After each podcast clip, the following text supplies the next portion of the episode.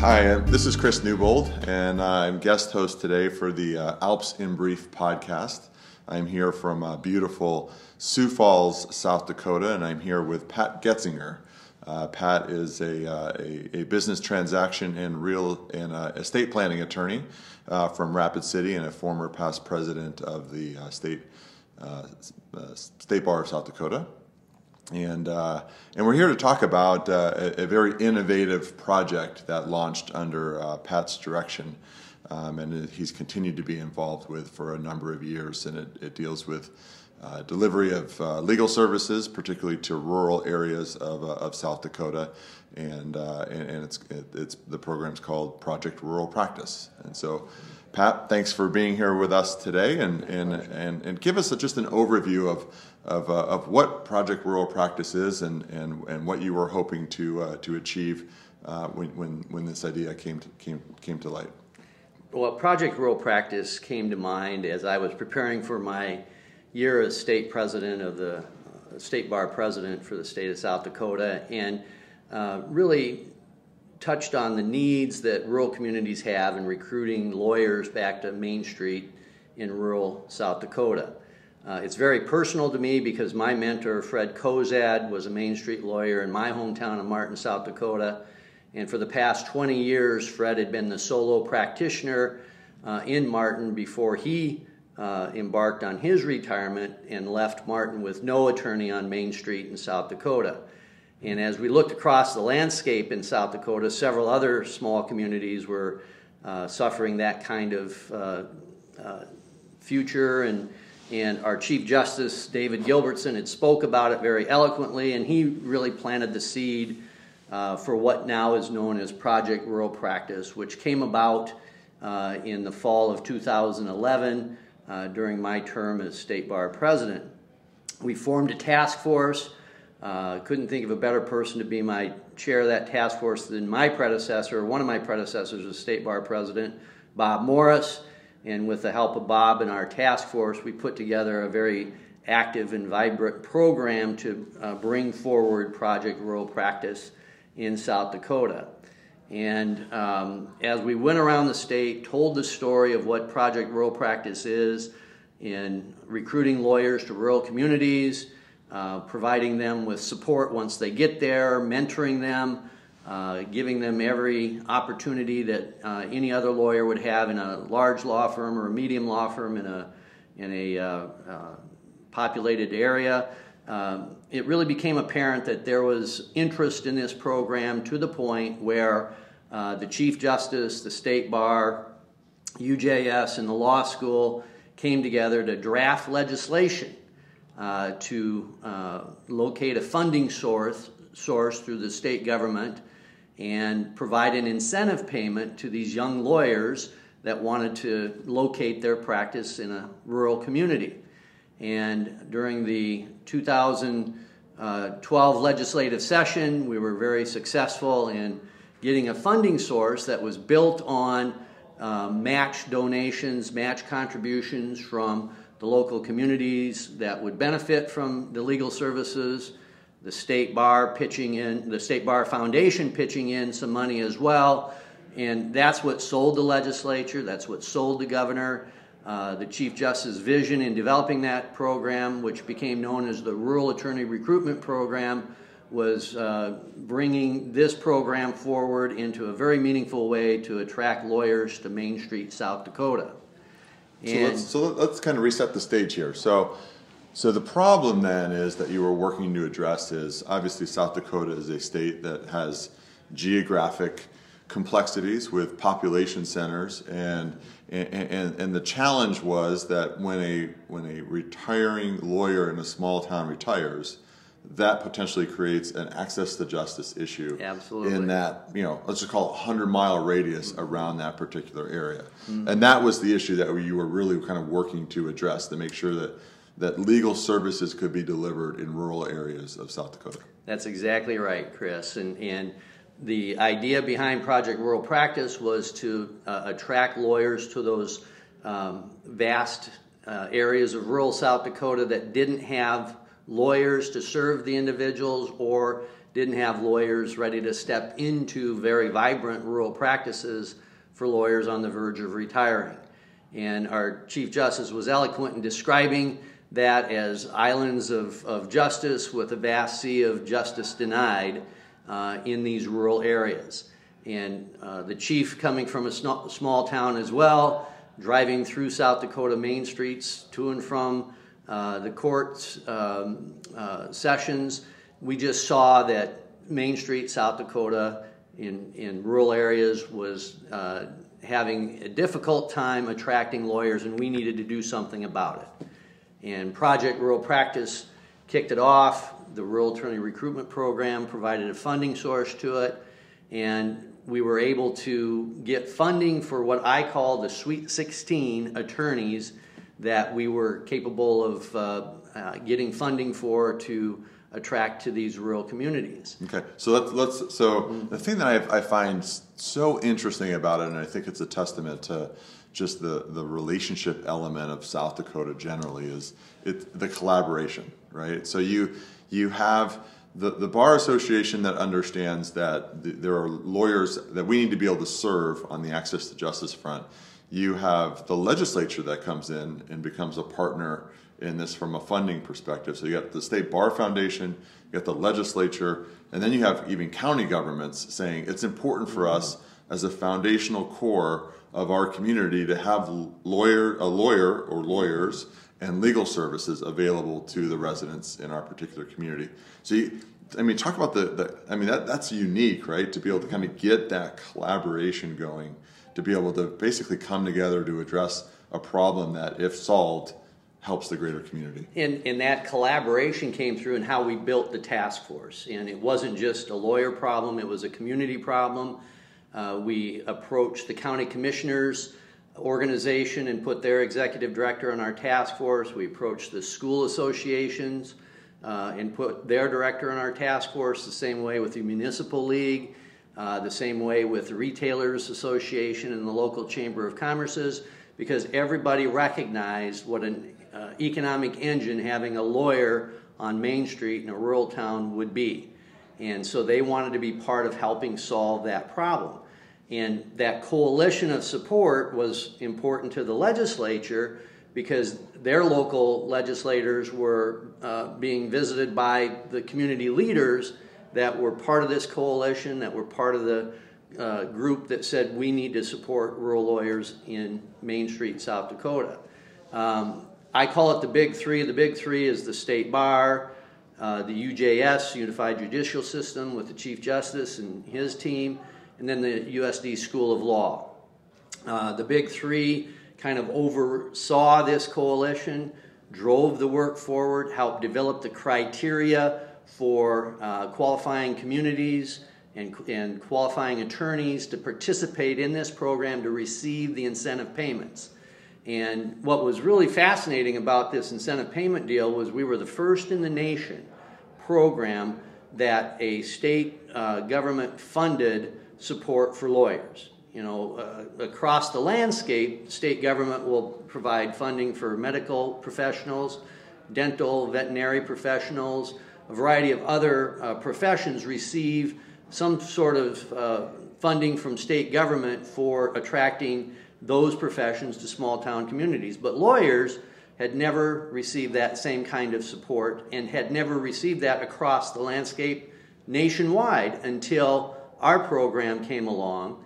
And to again speak to the coalition, the program to fund 16 lawyers needed a total sum of $1 million in funding sources to make the annual $15,000 payment for a 5-year period to our Sweet 16 attorneys as they were recruited.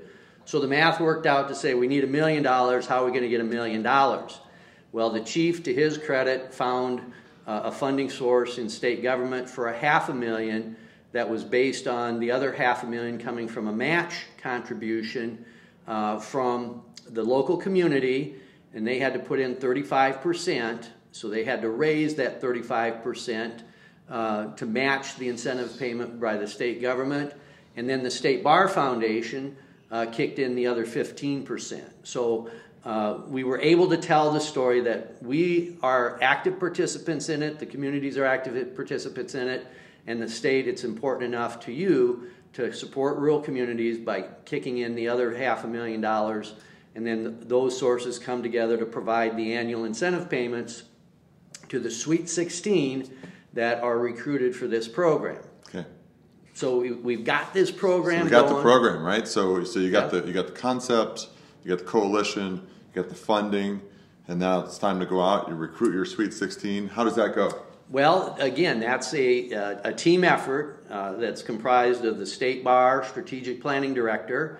Our first one was Francie Forell, and now it's Beth Overmoe, in partnership with UJS, and the point person for the Chief Justice in the UJS is Susie Starr.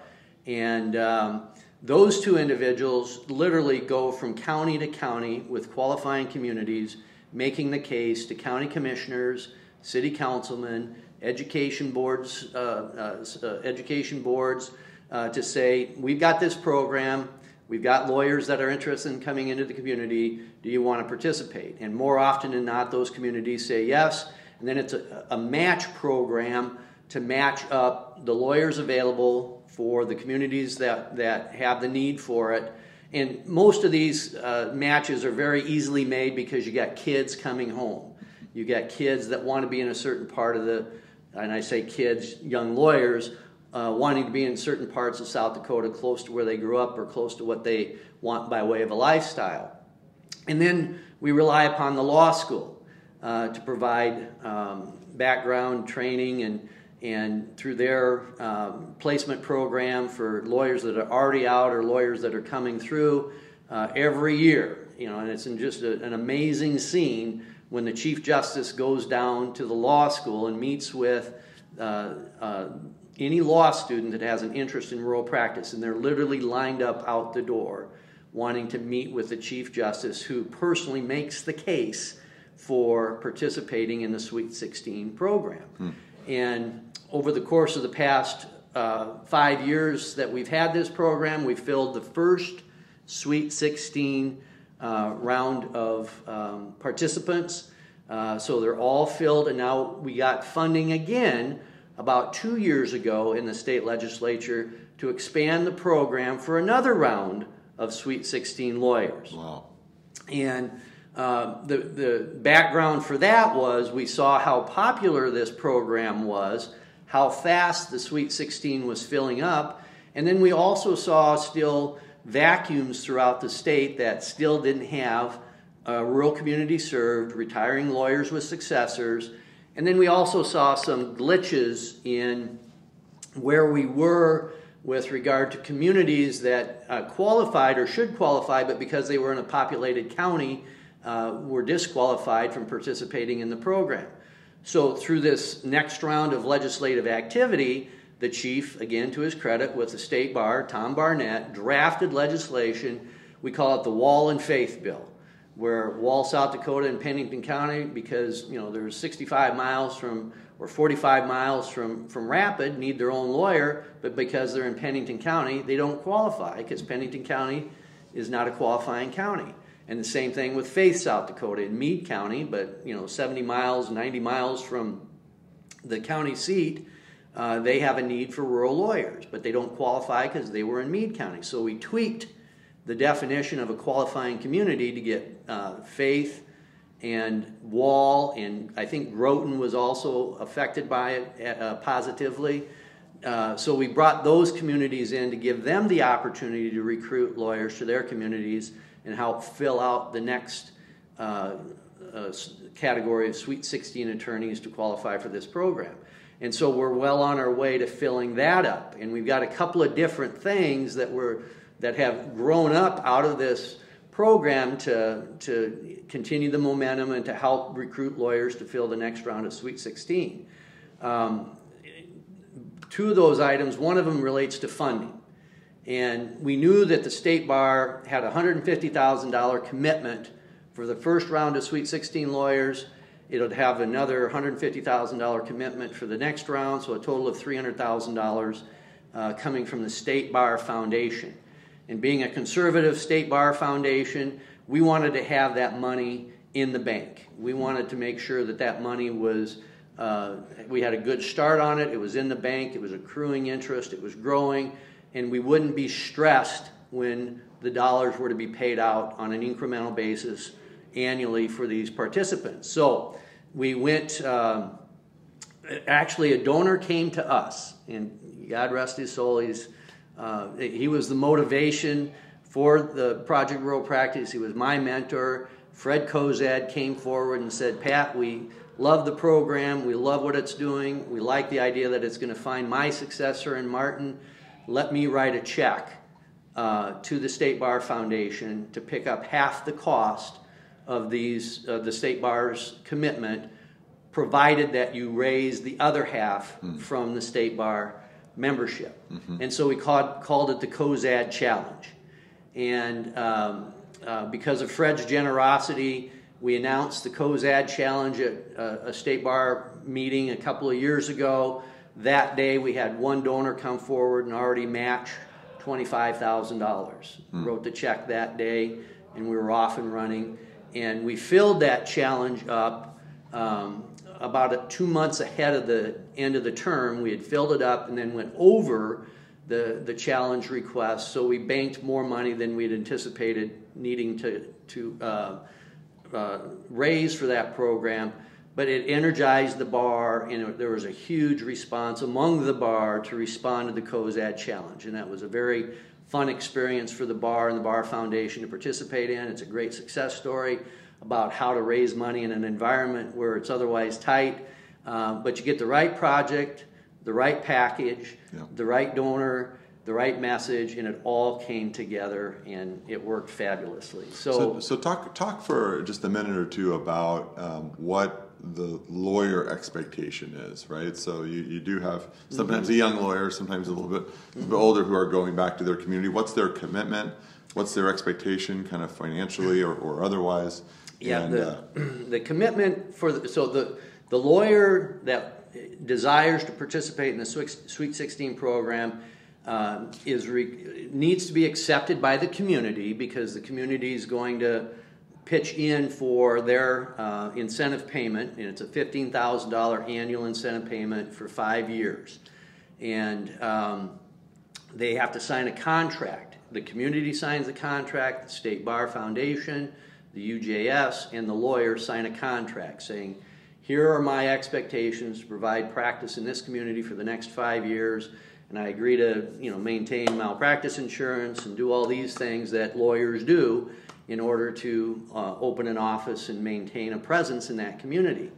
And just as an example, we filled the Martin, South Dakota position that was vacated by Fred with a young lawyer who had signed her contract as a first-year law student. And she got through law school. We delayed her start date due to the fact that she had a child, but she passed the bar. We just had the community open house to welcome her to Martin to take over as Fred's successor and participate in the Sweet 16 program. And I'm happy to say that my hometown of Martin for many years only had one lawyer, and for several years had no lawyer, now has 3 lawyers that call Martin home full time.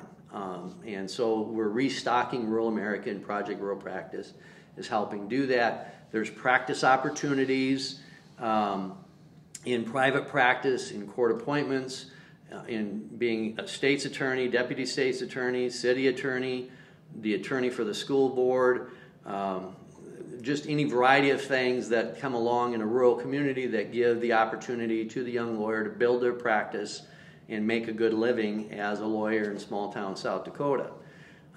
The other program that we have that brings the lawyers into the process, and this was just unveiled last summer, and it's the first in the nation kind of program of its type, and that is we started a rural community or rural practice internship program for law students that want to participate in a rural practice setting while still in law school to see if it's something they like and to build a connection with a lawyer that may be looking for somebody and to build the pipeline. Build the pipeline.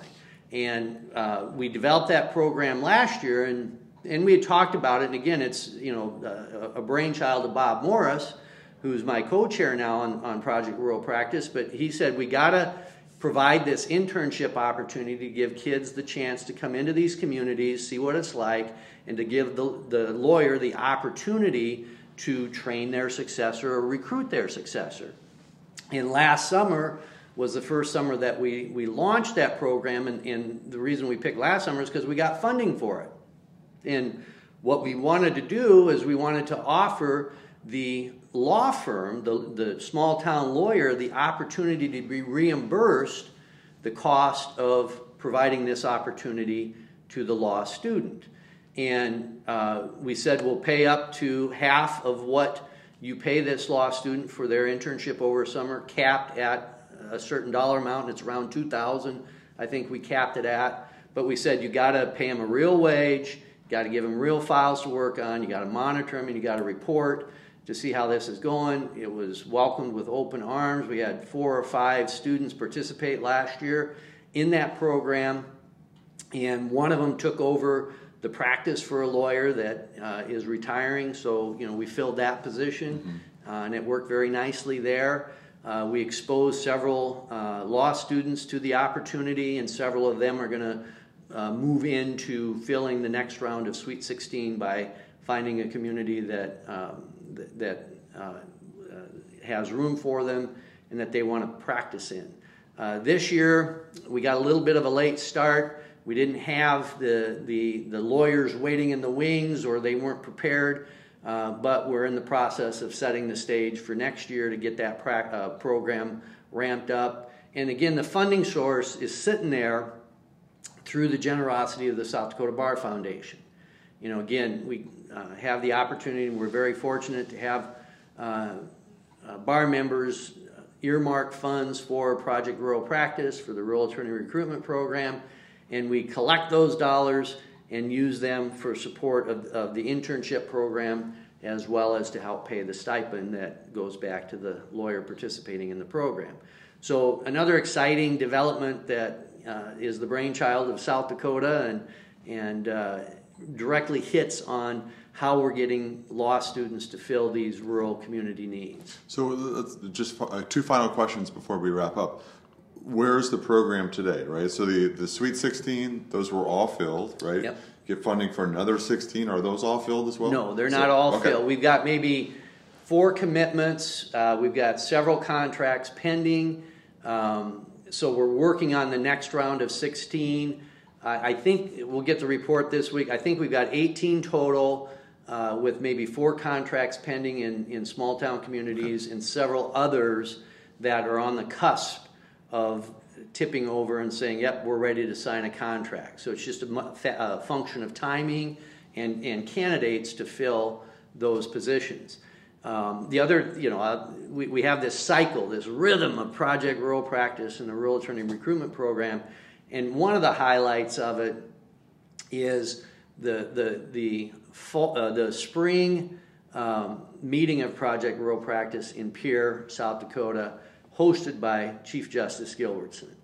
And when the Chief Justice invites you to lunch, you better show up. And these Project Rural Practice candidates and participants do. And it's an opportunity to spend the day with the Chief, have an educational component, celebrate the success of the program, talk about the future, what can we do to help. But it's a reunion of sorts that we have with the Chief hosting it every April in Pierre, and seeing all these alumni come together and talk about their experiences and how can we make the program better, how can we support you better, what do we do in the future, and all the things that go along with coming up with new ideas to keep this thing rolling. And it's just a fun deal. Pat, when it's all said and done, what in your mind is the ultimate impact? What's been the result and the impact on? I think it's absolutely the delivery of access to justice to people that otherwise wouldn't get it or would be delayed in getting it, and exacerbating their legal issues and legal problems.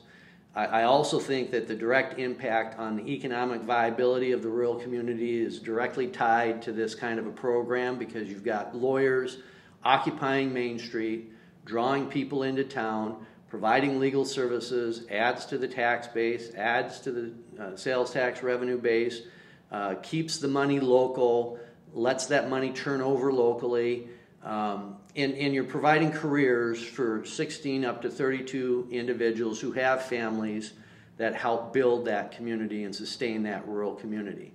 I just think it's an absolute success story in terms of economic development on a micro level in rural communities that has tangible results day in and day out with those lawyers sitting in those offices on Main Street.